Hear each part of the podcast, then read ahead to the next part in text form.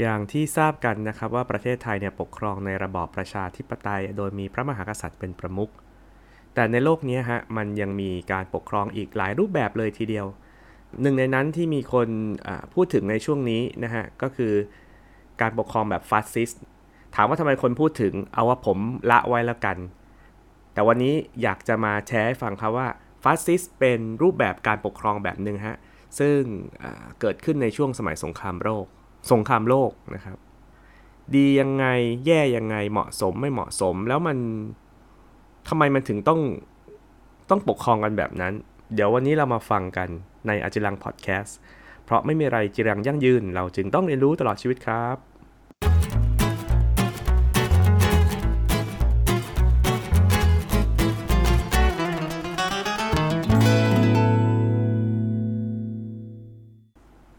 ถ้าจะพูดถึงฟาสซิซึมนะครับ หรือลัทธิฟาสซิสต์เนี่ย ก่อนอื่นเลยเนี่ย ก็ต้องขอพูดถึงคำที่เราคุ้นเคยกันก่อนคือคำว่าคอมมิวนิสต์คอมมิวนิสต์เนี่ยเป็นการปกครองแบบที่ทุกคนเนี่ยเท่ากันหมด ทุกคนจะได้รับแบ่งสรรปันส่วนทรัพยากรในแบบที่เท่ากันนะอย่างเท่าเทียม คือคอมมิวนิสต์เนี่ยยึดถือความเท่าเทียมเป็นสำคัญนะครับ แต่บนการยึดถือความเท่าเทียมเป็นสำคัญนี่เองฮะทำให้ คอมมิวนิสต์เนี่ยไม่มีอยู่จริงในโลกนี้นะครับ เพราะมันเอามาปฏิบัติไม่ได้ครับ เพราะว่าความเท่าเทียมนั้นหมายถึงทั้งชนชั้นปกครองและประชาชนจะต้องเท่ากันหมด และถ้าชนชั้นปกครองเท่ากับประชาชนเนี่ยก็มีสิทธิ์มีเสียงมีทุกอย่างเท่ากันนะฮะ เพราะงั้นจริง ๆ แล้วคอมมิวนิสต์เนี่ยเป็นรูปแบบที่ไม่มีการปกครองด้วยซ้ำเพราะทุกคนเนี่ยจะต้องปกครองกันเอง บนทรัพยากรที่เท่ากัน ซึ่งแทบเป็นไปไม่ได้เลยนะครับในทางปฏิบัติ มันจึงเป็น รูปแบบในการในในทางในเชิงความคิดปรัชญานะครับ ซึ่งถึงแม้ว่าเราจะใช้คำว่าคอมมิวนิสต์แล้วเนี่ยจริง ๆ แต่ยังไม่มีคอมมิวนิสต์แบบสมบูรณ์แบบเกิดขึ้นในโลกนี้เลยนะฮะซึ่งต่างจากฟาสซิสต์ฟาสซิสต์คืออะไรนะฟาสซิสต์ก็จะเป็นรูปแบบการปกครองอีกแบบหนึ่งนะครับ ก่อนอื่นเลยขอเท้าความนิดนึง ก็คือฟาสซิซึมหรือฟาสซิสต์เนี่ยเริ่มที่อิตาลีนะครับ โดยพรรคการเมือง ที่ชื่อว่าชาตินิยมฟาสซิสต์ครับ ซึ่งหัวหน้าพรรคก็คือเบนิโต มุสโสลินีนะฮะ ซึ่งเป็นผู้ที่มีบทบาทสำคัญในช่วงสงครามโลกครั้งที่ 2 ซึ่งตอนนั้นก็ได้รับการเลือกขึ้นมาเป็นผู้นำอิตาลีครับ ในช่วงประมาณปี 1922 นะฮะ จนกระทั่งถึงช่วงสงครามโลกสงบ โดยรูปแบบเนี่ยนะฮะ ก็คือ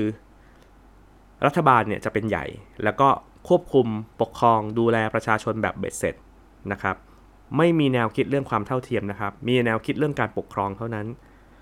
คนเข้มแข็งจะต้องปกครองคนอ่อนแอ และอุดมคติของฟาสซิสนะครับก็คือสังคมที่ทุกคนเนี่ยมีเป้าหมายเป็นอันหนึ่งอันเดียวชัดเจน แล้วก็จะมีผู้นำที่แข็งแกร่งคอยพาทุกๆคนเนี่ยไปสู่เป้าหมายนั้นนะ เพราะงั้นทุกคนต้องเชื่อฟังผู้ปกครองนะครับ ต้องเชื่อฟังผู้นำมีแต่ผู้นำฮะที่เป็นคนกำหนดแล้วก็ตัดสินใจทุกเรื่อง เพราะฉะนั้นเนี่ย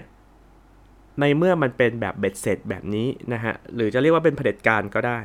พักการเมืองก็จะมีพักเดียวครับ แล้วก็กิจกรรมทางการเมืองก็เกิดขึ้นในพักเท่านั้นนะฮะการเลือกใครขึ้นมาดำรงตำแหน่งอะไรต่างๆเนี่ยก็เกิดขึ้นในพักเดียวนั่นแหละนะโดยเขาคิดว่าการที่มีการคานอำนาจ หรือมีพักฝ่ายค้าหรือมีใครที่มาคอยแบบตั้งคำถามโต้เถียงโต้แย้งเนี่ยมันเป็นเรื่องที่เสียเวลาในการบริหารประเทศครับก็ว่าอย่างนั้น แล้วก็เครื่องมือที่มุสโสลินีเอามาใช้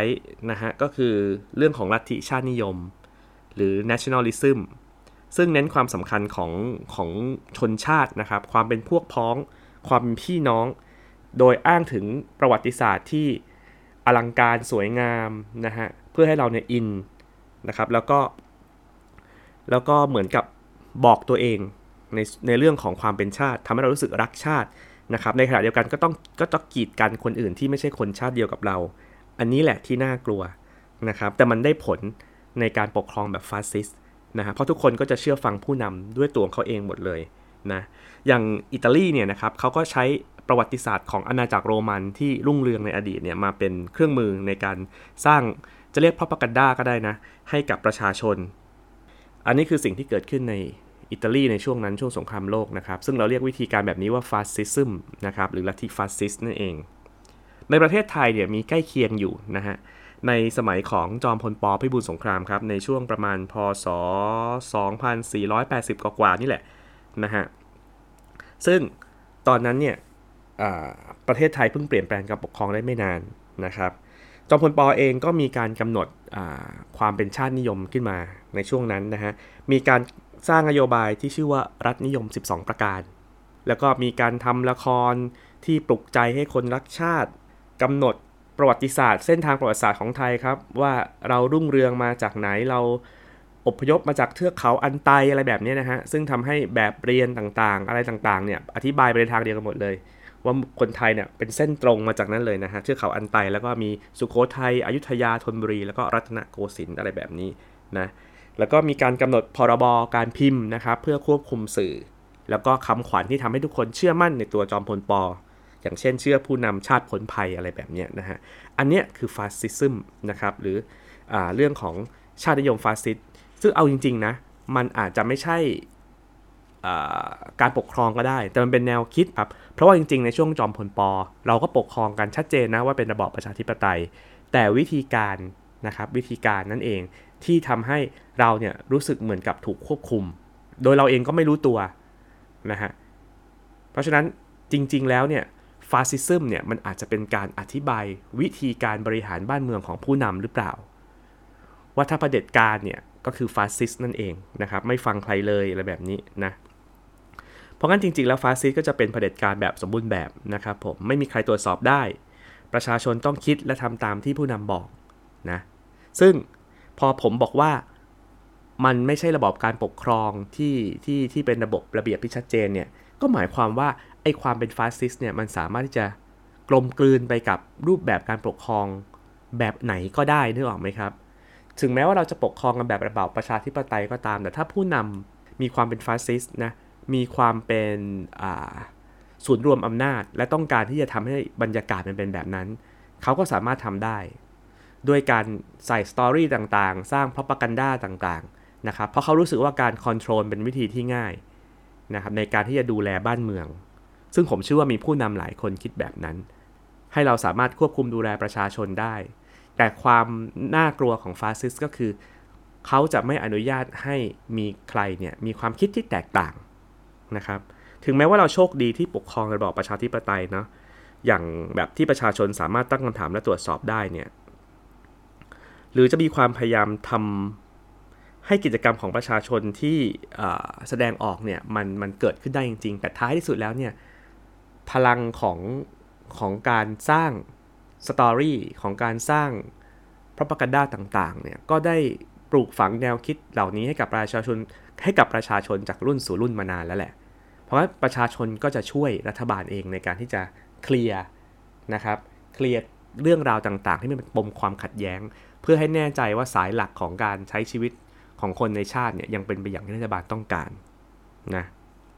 นั่นแหละครับคือความน่ากังวลของ